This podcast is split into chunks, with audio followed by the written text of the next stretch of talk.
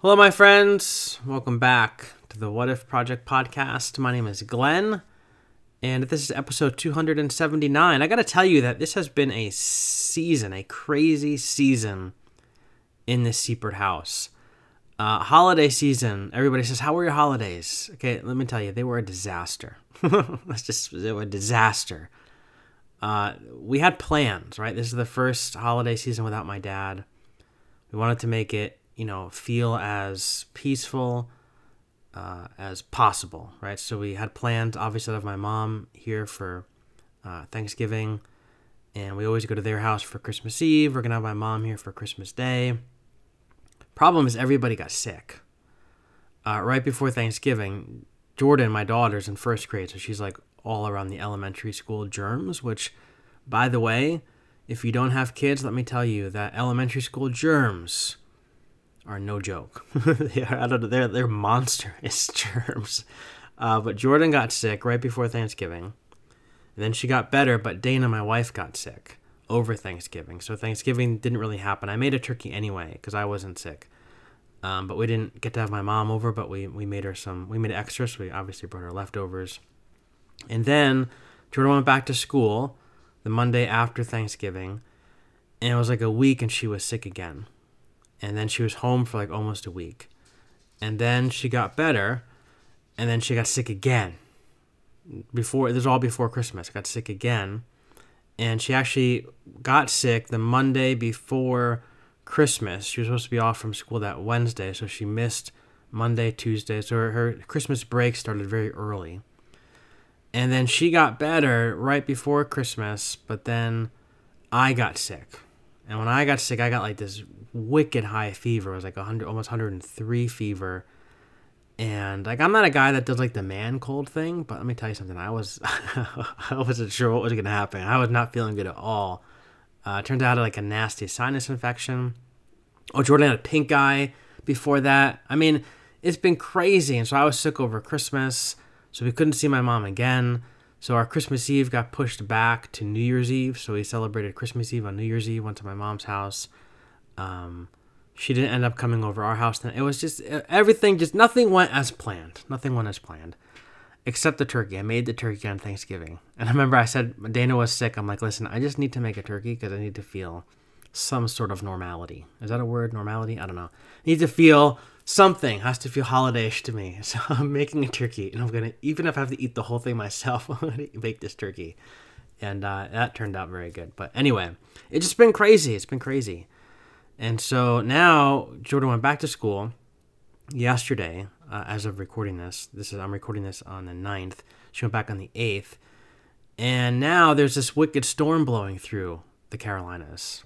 Uh, 50 mile an hour winds, uh, five to seven inches of rain. What? And it's crazy. So they closed school today. so she's home today, uh, playing with one of her friends right now. Uh, I don't know. It's just crazy. I don't know what is happening. It's just an insane, insane season. So anyway, that's my three minute and twenty second tale of woe. Thank you for for indulging me. But today we're talking to uh, my friend Michael Camp. Uh, Michael wrote a book called Breaking Bad Faith, exposing myth and violence in popular theology to recover the path of peace. Uh, have you ever been told that you can't ask questions? That I, I was told that you know like when growing up in the church excuse me i have a question about you know why did god kill all the people in the book of numbers? You know why did he tell joshua to march into this land of seemingly innocent people and murder them all? Like that doesn't sound very good. Um, you know and like all these different questions. What what about like hell? You know like you you you don't you don't believe the right things on earth for 80 years, let's say you live 80 years, let's say for 60 of those years from 20 to 80, you you know your brain can make different decisions. So for 60 years you believe the wrong thing, but then you spend millions and millions and millions of years burning in hell. That doesn't make any sense to me. You know, and then the, the answer is always, well, you just have to have faith, right? Like, you just got to believe because one day you're going to go to heaven if you believe the right things, you're going to go to heaven and then it's all going to make sense. You know, it'll be fine. But right now, this is a test of your faith. You've got to have faith. And so I, I always like stuff my questions away, right? Uh, but Michael, in his book and in this conversation, we bring some of those questions to the surface. Like a big one, like the cross, right? Like what what is what is the cross? If the cross is not about God being angry at sin and killing his son as a result or sentencing his son to death in our place, like what is the point of this barbaric image that we have in the Bible and that we wear around our necks and that we have propped up in our churches? What is the point of this, right? We explore all these different things. In the book, he goes obviously much deeper into many more topics, but all that to say, this is a really good book, a really good conversation. I highly recommend that you go and get the book. I'll put the link to it in the show notes. Uh, also, in the show notes, links to my books, Rethinking Everything, Emerging from the Rubble, and also Patreon if you want to support the show and join a virtual community of sorts of people who are asking questions and wondering about things. Uh, you can do that with Patreon. Everybody gets entrance into a Discord chat and uh, you know the chat. Some days, some some weeks, it's really hopping. People are asking questions, talking about stuff. Other weeks, it's super super quiet. Uh, but whatever the case may be, there are people in there who who love and care about each other, and everybody's on a similar journey, and it's a great place to to be and to meet some some people. So anyway, all the links, all the things in the show notes. Uh, this is episode number two hundred and seventy nine with my friend Michael Camp talking about breaking bad faith. Enjoy.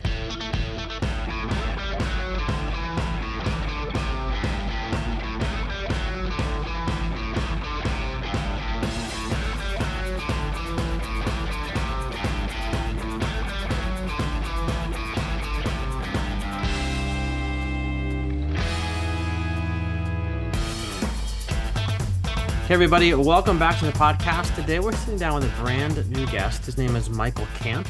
Uh, he's written a wonderful book called Breaking Bad Faith.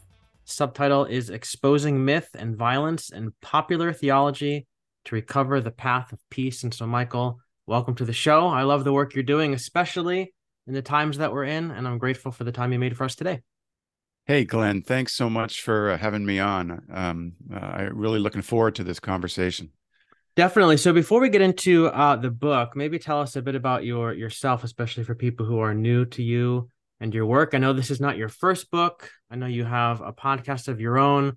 Uh, so tell us what we need to know about Michael Camp. Oh, sure. Um, yeah, I was. I mean, let's let's do the short version. Right. I was in the evangelical movement for 25 plus years. Mm-hmm. Uh, I got into it when I was uh, in my teens I'll date myself. I went to uh, Jesus Festival in Dallas, Texas in 1972. Nice.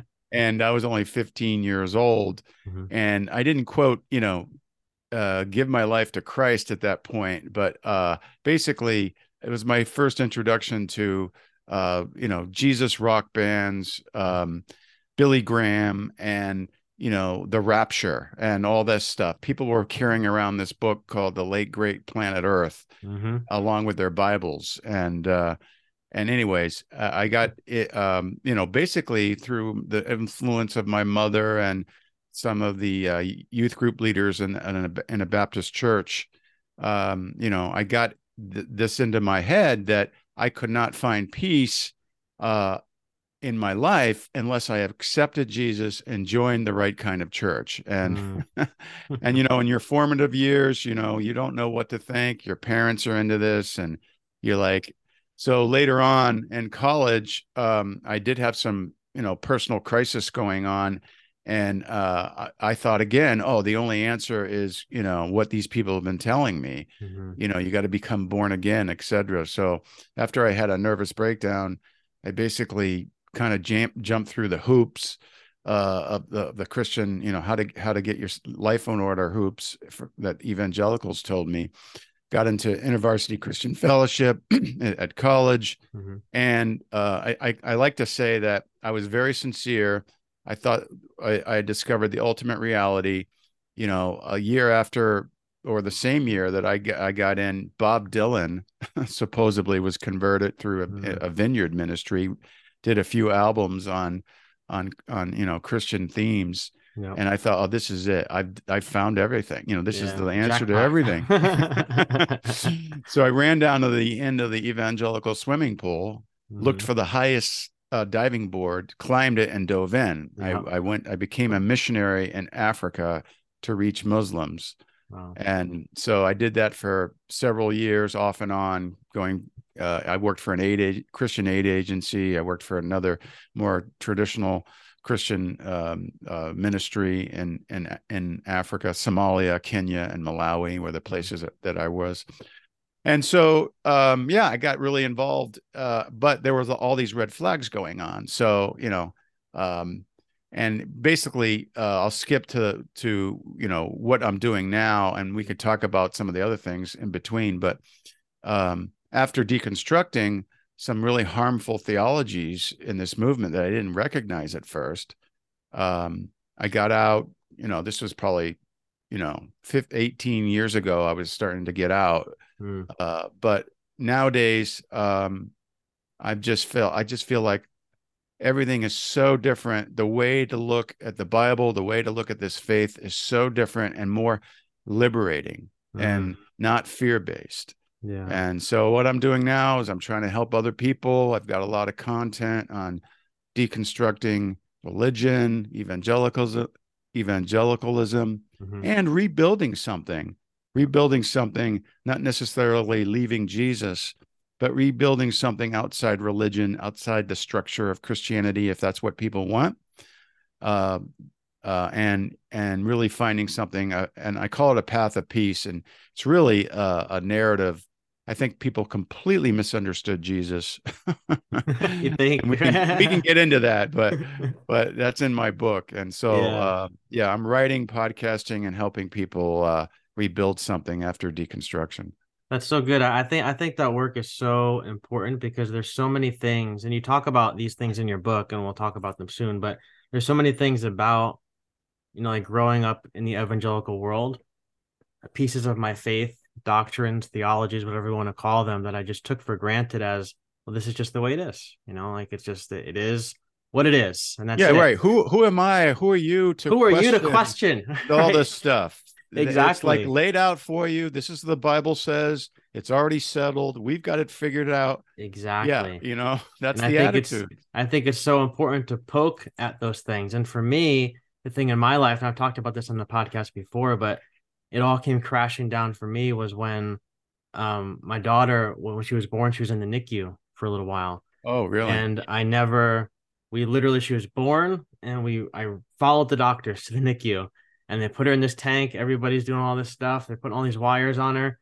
They get her settled, and they say you can stick your hand in there and you can you can touch her. I'm like, oh, cool. Right. So I stuck my hand in there, and she reached up and she grabbed my finger, and it was like this theological explosion wow. in my head because I grew up, you know, in private Christian school, Bible college, seminary. Theology is on my mind all the time, and in that moment, I was like, original sin is bogus and I was like, God's anger and wrath is bogus. Like all of a sudden, like right, all these yeah. questions started coming to my right, head. Right. And I'm like, all this violence, all this stuff, like there has to be another uh, way. Yeah, another way. Exactly. Yeah, and that's that's really cool. Um yeah. I often say that uh, it's only when something very emotional or very painful happens in your life that you start to question and start to deconstruct. So that was a very an emotional experience. Yeah. yeah. So what was it for you? Like what was the thing? Like you grew up, you were in this world, and now you wrote this book about exposing myth and violence and popular theology. What what is it? What in your journey shifted to bring you to the point to address these things?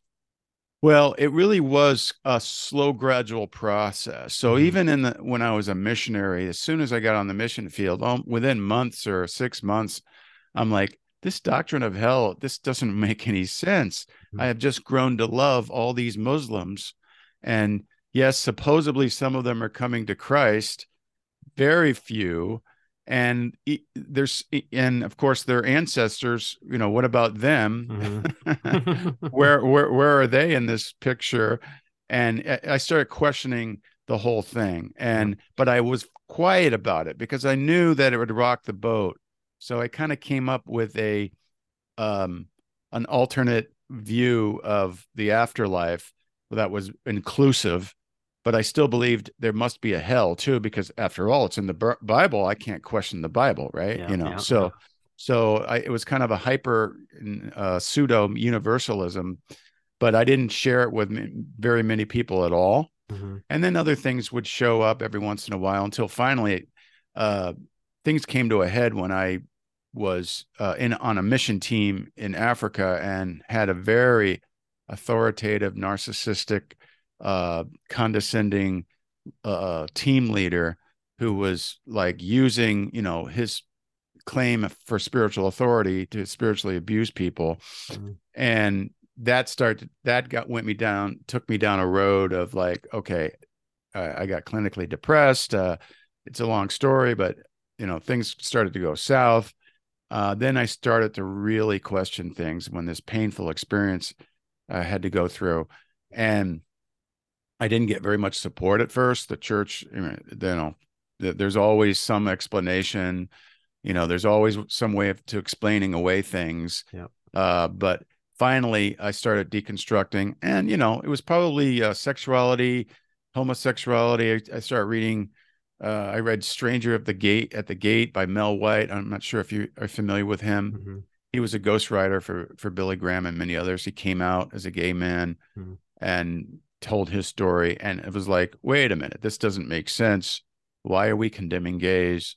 Then i started looking at the scriptures and then going okay there's that's not you know we're reading into things that aren't there. We don't understand the historical cultural context of these passages.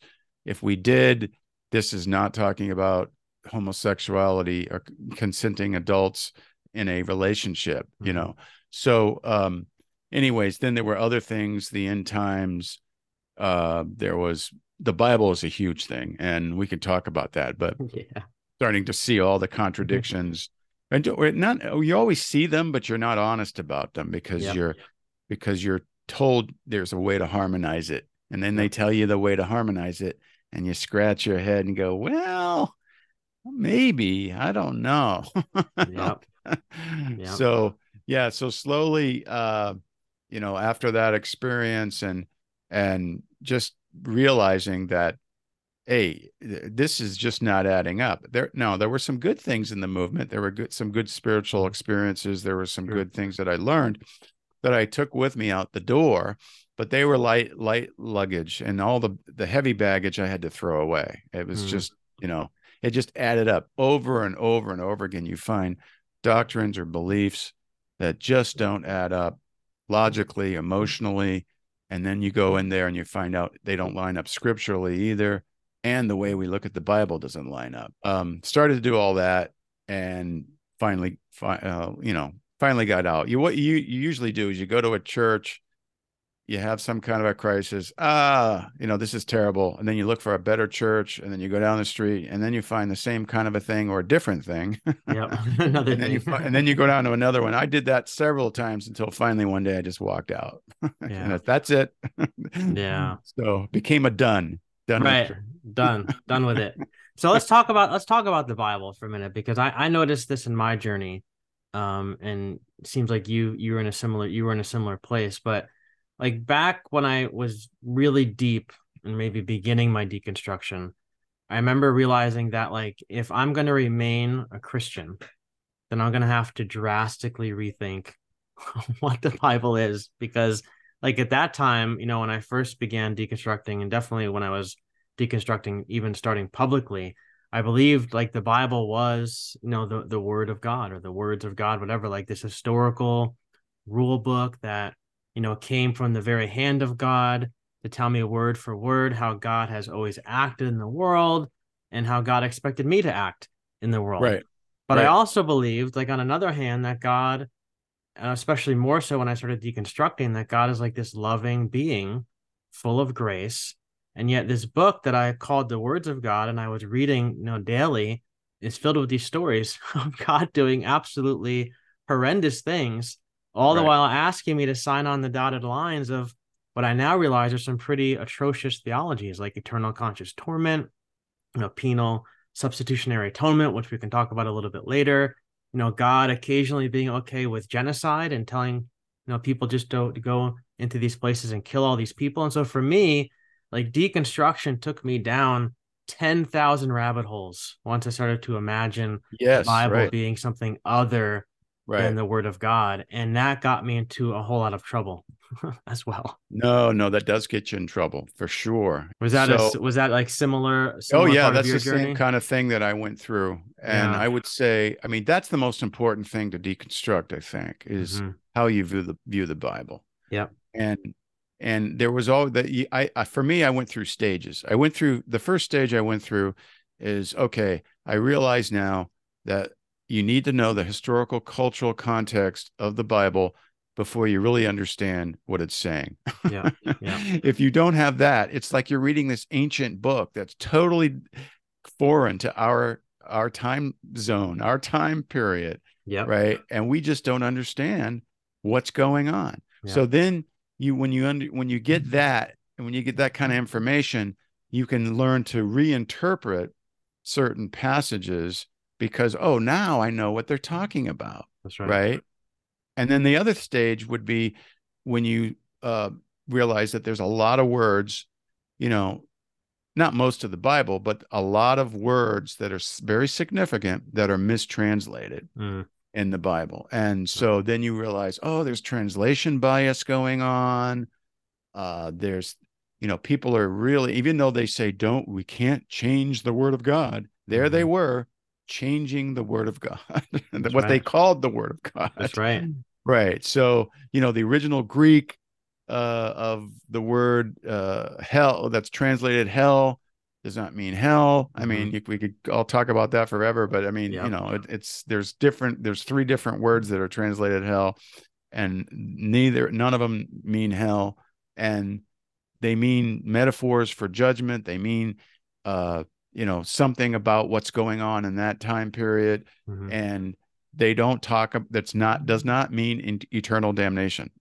Right. And then and then eternal punishment is mistranslated. It should be something more like the rehabilitation of the age or something like that. Yeah. and so you you see all these things that are mistranslated but you still believe the whole bible is infallible okay? You just think oh we got some mistranslations wrong. We got some misinterpretations wrong.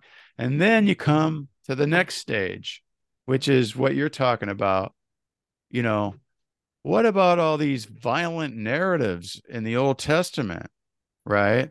Mm-hmm. What about these crazy things God telling the Israelites, oh, leave no survivors, kill everyone, men, women, non combatants, children, the unborn. This God is not even pro life, you know, kill everything and that's supposed to be God, and that's supposed to harmonize with the Father of that G, the Father God that Jesus spoke about. It, you know, that's when you really go, well, this does not make any sense. Yeah. But you have to allow mm-hmm. yourself, you have to give mm-hmm. yourself permission to think mm-hmm. outside the box. And it's really hard to do that because yeah. it's been ingrained in us.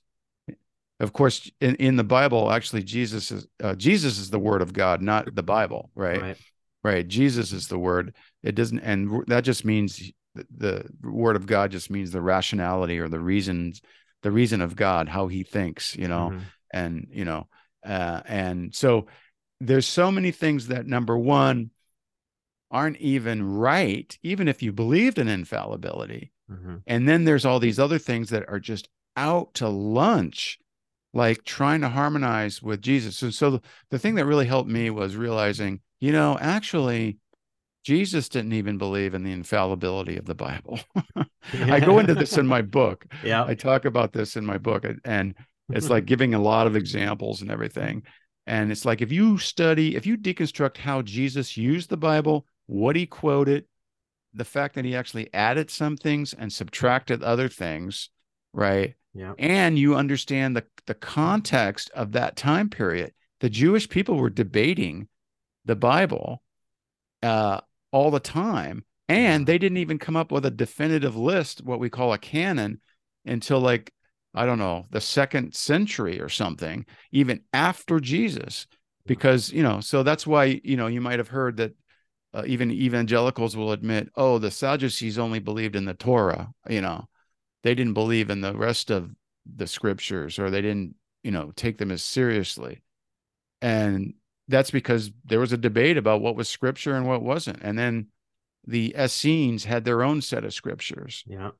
And then um the the uh septuagint had 14 books uh the septuagint the greek translation of of the scriptures the hebrew scriptures had 14 books that never made it into our bibles. But yeah. the early christians and uh the jewish people of that time you know they said oh yeah that th- those could be scripture. Yeah sure you know? Yeah.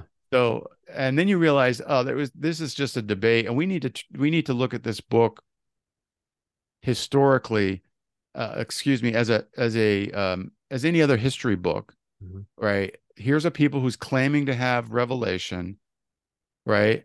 And let's look at it like any book of ancient history and decide for ourselves what we think is true and what we think is not and what lines up if we want to if we want to keep the teaching teachings of Jesus what lines up with his teachings Mhm. and he was deconstructing the Torah and even the prophets were deconstructing the Torah the the, the prophets critique the Torah Yeah. they critique the sacrificial system Well, you know why do we need sacrifices you don't need I, and even Jeremiah says, I didn't even give you those commands. Yeah. Uh, and there's a mistranslated word in there, but so so anyways, when you realize that, then you can kind of get out of that that um um you know that pull that you have to think of the Bible a certain way, and because it it, it gives you it, it's very traumatic Yeah. to get out of that box, but once you get out of it, it's like oh now it makes more sense. Okay,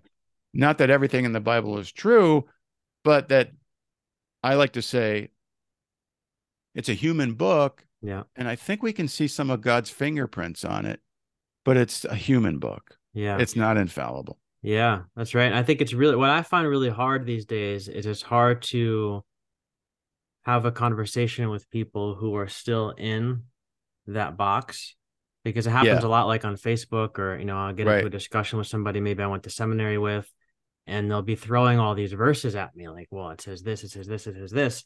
I know they know like. I, I read the same systematic theology books that you did when we were in school together. Right, like right, I, I realized that, but I think we see the Bible in like fundamentally different ways. And the person would be like, Well, what do you mean? Like, well, you're seeing it, which I can honor. I can honor the way you see it. Like you see it as the word of God. Like I, I was there. I, I've been there. I get it. You Yes, see it as right, it's right. infallible, it's inerrant, all these different things, and you're using it, you're discussing it with me in that way.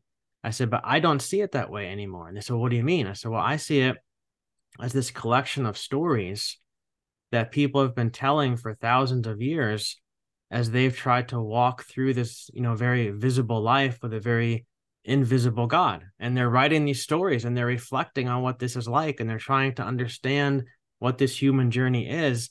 And that's what these stories are. I said, so I think until if we are going to see the Bible in these two different ways, we can toss things back and forth all day long, but I don't think we're ever really going to come to an understanding unless we can really respect each other where we're coming from. And I right. think that That's that yeah. just blows people's minds because people from that world, at least the world I came from, are not often willing to go there because That's it's you don't think the Bible is this, you're wrong, and you're a heretic, and that's yeah, it. it's an all or nothing black and white way of thinking of the Bible.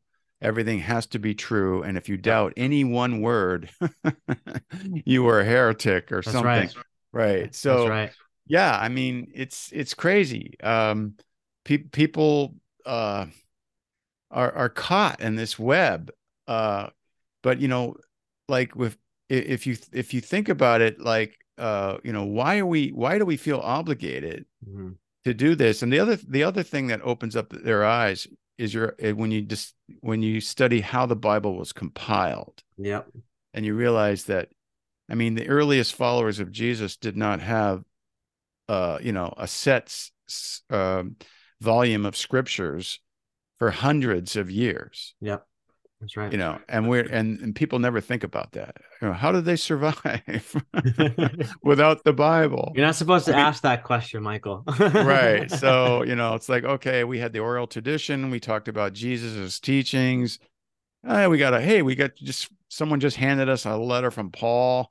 Yeah. And it's like, what the heck, Paul is Paul talking about here? Well, okay, well, he had some good things in there. We'll look, we'll we'll hang on to that. Yeah. And you know, and they, all these scriptures started uh, slowly emerging, and over the over centuries, and um, so he you go to one location and and they go, "What are you guys reading?" And they've got one list, and you go to another location and they have a uh, uh, another list. Yep. And there was some overlap. The Gospels, for for the most part, were accepted, but they weren't mandatory.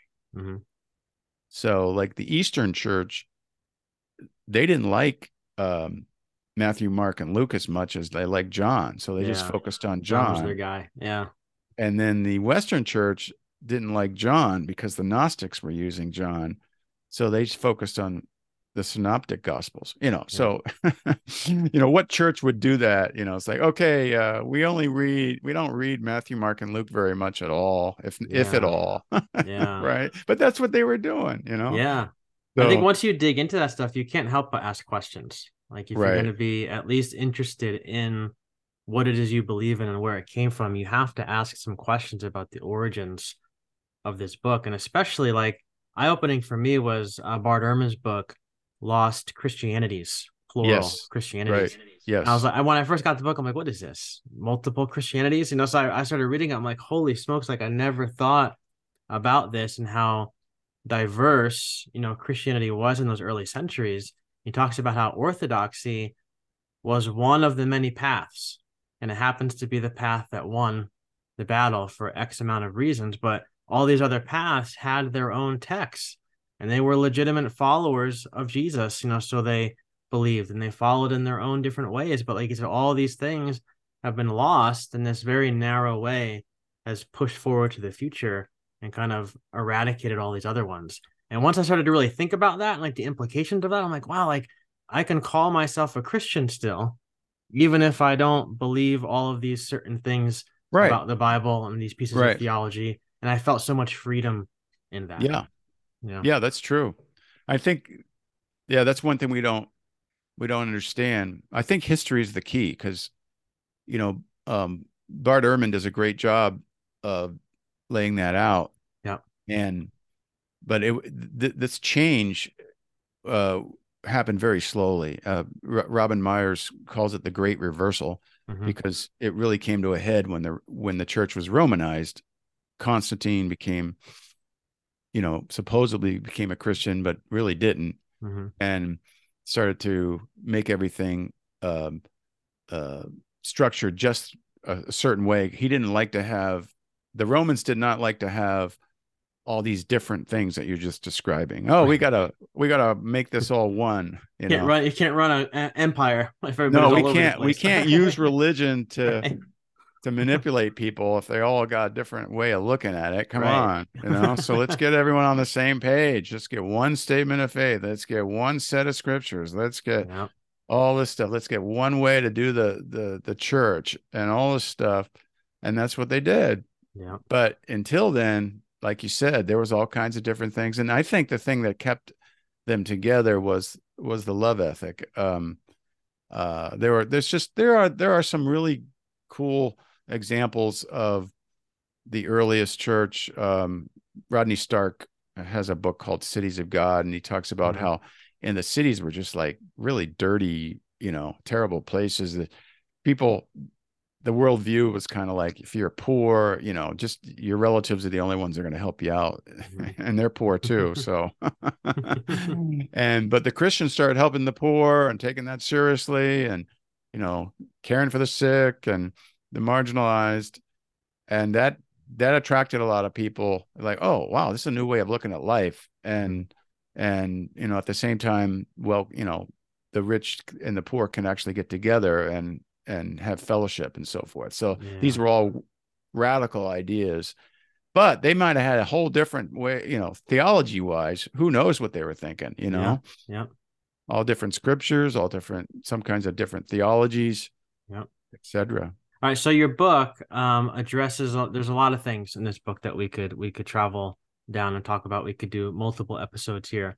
Yeah, but one of my one of my favorite things that you do is you you have these 12 myths, right? And, Right. regarding violence and things like that and what what we're going to call bad faith and these 12 myths that, you know, a lot of Christians align with and I myself and obviously you as well, you know, used to align with them as well um, without even giving them a second thought. And these beliefs impact the way that we live our lives and therefore they impact the way that we run our homes and the way we run our societies and our cultures and ultimately our world. And so I'd love to go through all of the myths, but obviously we don't have time for that. But the one I would love to pick your brain about a little bit because I think our listeners wrestle with this a lot because it's been so hammered into their heads um, growing up is penal substitutionary atonement theory, and it is a Right. theory, listeners. Mind you, it's it's, it's a theory, it's an idea, uh, but I think a lot of people assume, well, this is just what the Bible teaches, and even if I have questions about it, 'cause that's what I was told growing up, if I had a question about this, like this doesn't make sense, well, you just have to have faith, you just have to believe and you'll you'll understand one day like when you get to heaven god will explain it to you and you'll know everything and but for now you just got to kind of believe it so can you take us into this myth a little bit maybe talk to us about uh, what it is where it came from and help us understand some of the issues that maybe come with this piece of theology that we often don't really think about and maybe what it would look like to begin to rethink it in Right. light of this path of peace that we're talking about Right. Okay. Yeah, that's a great question. That was incident incidentally, that was the hardest thing for me to deconstruct. yeah took me years. Yeah. Because there's a saying that rings in your ears. Jesus died for our sins. yes And we and we're we're trained to interpret that to mean Jesus was a substitute Yep. for our sins and took the punishment that we deserve on the cross and only then could Jesus could God forgive us. Right. God couldn't forgive us without Jesus. So God can't just forgive, you know, God can't forgive people just because he forgives people. Mhm. Someone has to be tortured and murdered on on, you know, the the probably the worst execution method that humankind came up with, you know, the cross. yeah And then only then can can Jesus forgive. So uh we're not taught to think that way, right? So I think the first place just that, that helped me was when I realized that actually the sacrificial system Jesus was critiquing, the prophets were critiquing. And the sacrificial system is really kind of crazy. And it's actually uh Rene Girard did a lot of work with this. Um he's a social scientist. Do you know are you familiar with him? I've heard it. Yeah, I've read him Yeah. a little bit. but um anyways you know in ancient cultures you know sacrificial violent sacrificial religion is very common you know something happens uh there's a problem in society you escape you scapegoat someone and and you kill them uh you, you know call them guilty of something and then you know the gods are happy and uh we can have we have have harmony again. Pin all And the problems on them. Yeah. right yeah right. Put all the problems on them. Right. Yep. and then right. So um but but but jesus you know he said you know i i don't you know god says i desire mercy not sacrifice. And the prophets were all over the place critiquing the sacrificial system. So when you realize that you go okay all right if that's true then we can't look at the cross through that lens of the old of the Old Testament sacrificial system. That doesn't make any sense, right? Here is all these people are critiquing it, and now we're taking that same lens and we're putting it on the cross, like, oh yeah, you know, God had it needs a sacrifice in order to forgive sins, right? So that's the first thing, Hmm. and then, and then the other thing is the history of the actual theory that we we call the penal substitutionary atonement um it didn't even it didn't even come into being Hmm. until anselm an archbishop somewhere in the middle ages i think it was the i always get the century wrong 11th or 12th century Somewhere in there, right? yeah somewhere in there came up with a satisfaction theory of atonement that that Jesus was uh, the that because Jesus went to the cross that satisfied God's you know wrath and okay now he can forgive. So it was that it was an idea but he didn't have the substitute part of it. Mhm. uh, well he did have the, he did have the substitute part of it. He didn't have the penal part of it. It didn't have Hmm. this thing oh this was a punishment that we deserved you know. So then later on in the in the reformation the Protestant reformers, particularly John Calvin, came up with the the you know developed it to the point where we can call it the penal substitutionary atonement theory. Mm. Uh, that you know it's a punishment that Jesus took because we deserve that punishment. We deserve to be tortured and murdered, and of course, mm. we deserve to go to hell. Mm. right, unless this sacrifice is made. Right. So, um, yeah, that's the other thing is that this was, you know, this was like thou- uh, over a thousand years after Christ, someone came up with these ideas, and yeah. we we think they're the original ideas. I mean, it's yeah. just absurd, right? Yeah.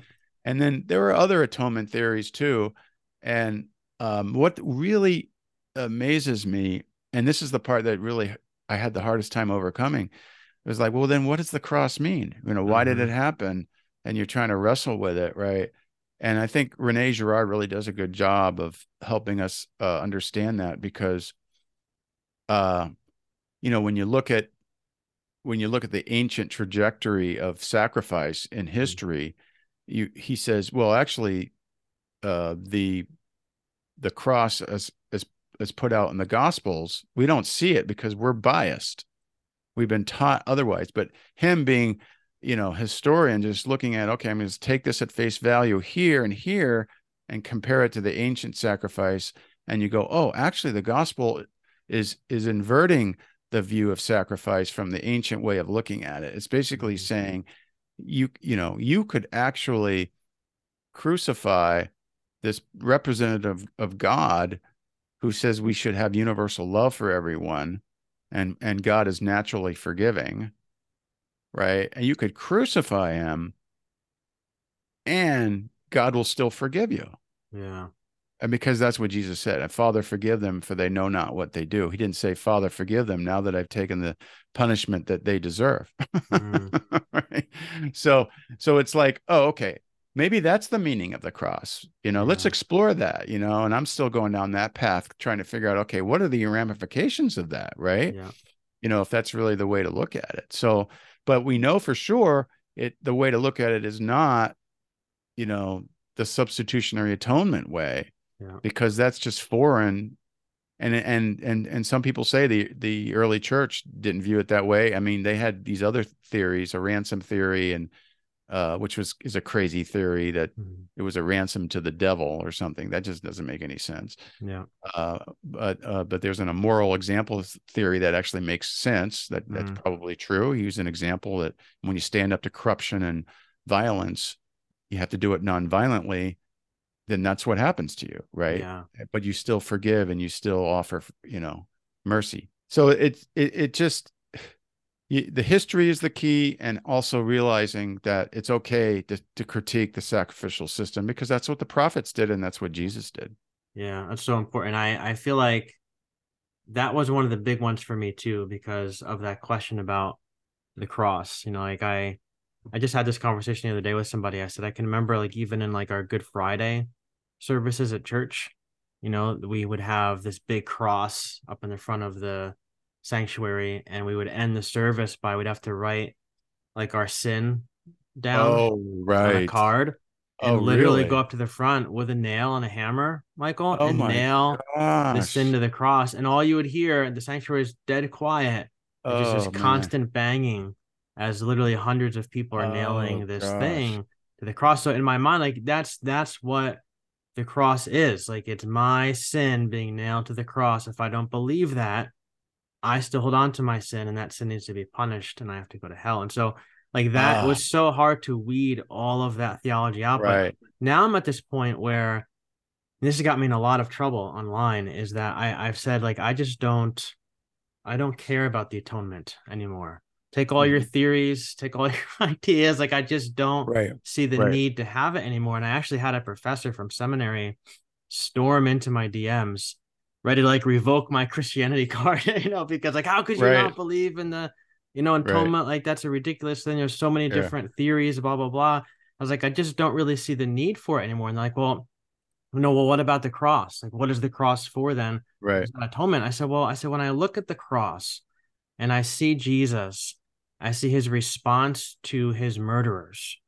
Mm-hmm. I think I'm supposed to see myself and in some way remember who I am. Remember that just like Christ, I can respond to even the most horrendous acts of hate with some amount, even if it's a small amount of love and grace and forgiveness, that I don't have to pull myself from the cross and slaughter my enemies, that I can offer.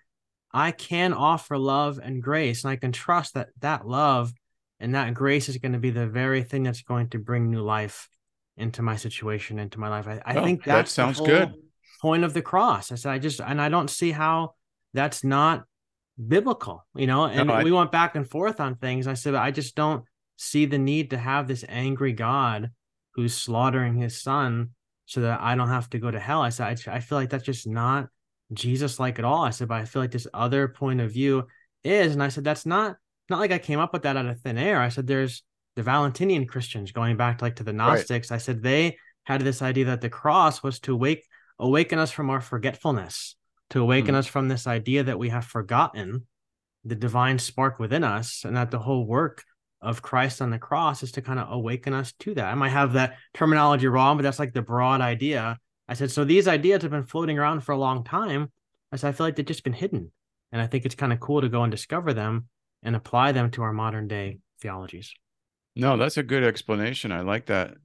I kind of, I, I mean, what when you described it, it's it lines up with what I just said, right? Yep. You know, yep. there's some, there's some, no, that's why we have to explore it more. It's like, well, okay, what are the ramifications? And you just said one that I thought was that I think is a very beautiful thought. So yeah, that's that's absolutely true. I mean, uh, when we get our heads out of that mindset, we start to we can look at it in a different way.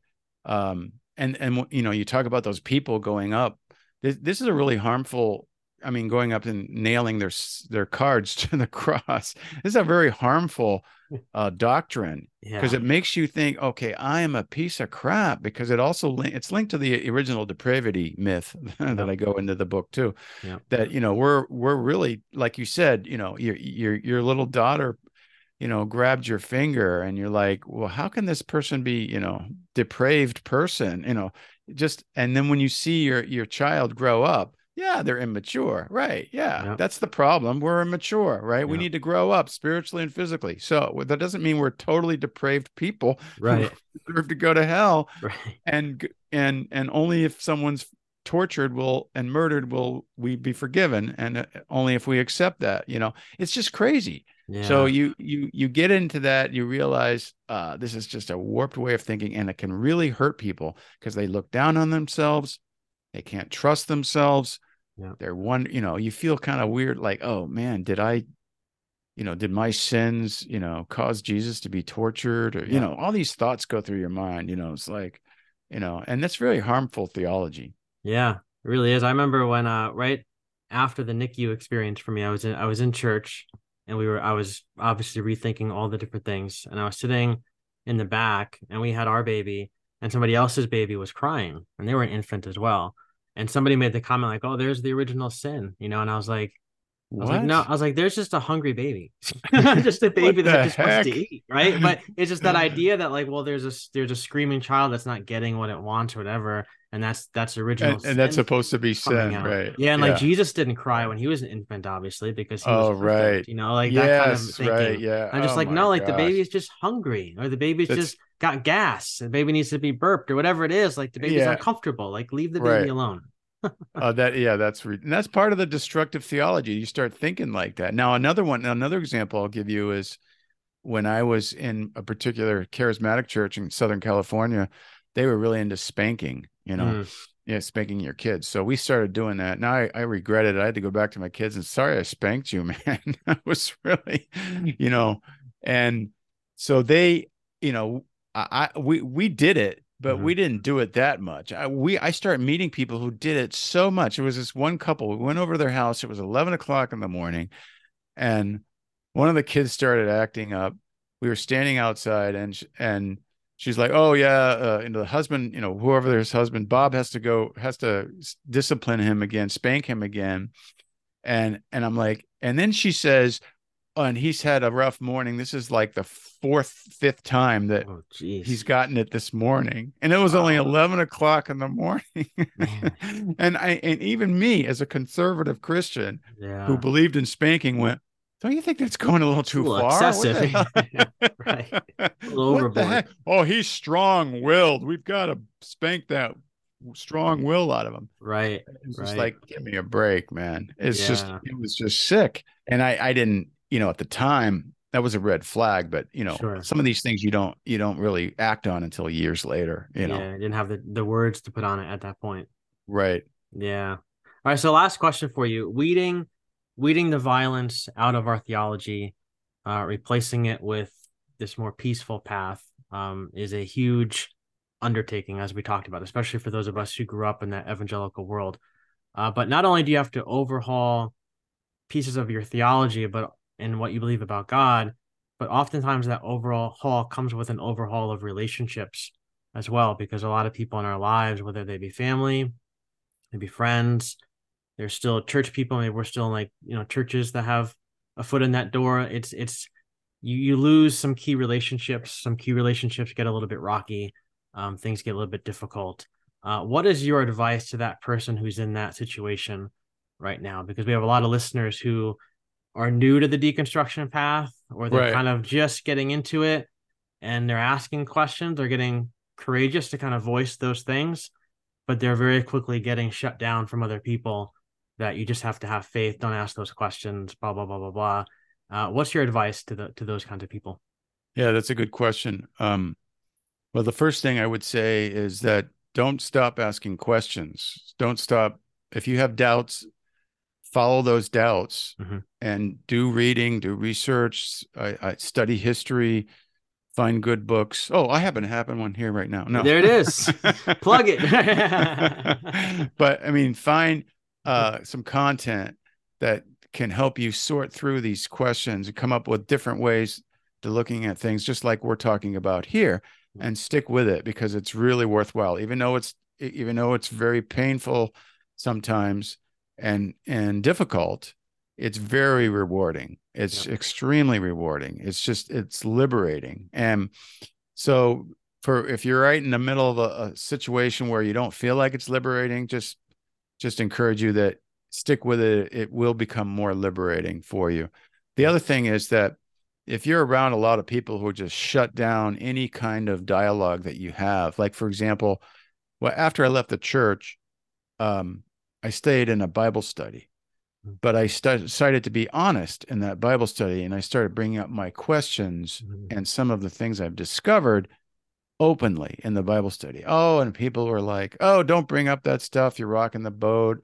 You know, you're, you know, you need counseling, and you should talk to the pastor. Or, you know, you're just, you know, coming Get up with back in things that- line, Michael. yeah, yeah, yeah. There's other there's other Christian theologians that disagree with that, and you're just coming up with you know hogwash, and so you get all this pushback, and so you, you at some point you have to decide you have to get out of that environment. At least part of you has to get out of that environment and find people who who support your your journey of questioning and looking at other ways of of of looking at these doctrines. Yeah. Otherwise, it'll just drive you crazy. So you kind of and and if you can't if you feel like you can't leave yet, well, back off. You know, don't be in it so much, but find other people that you can talk to.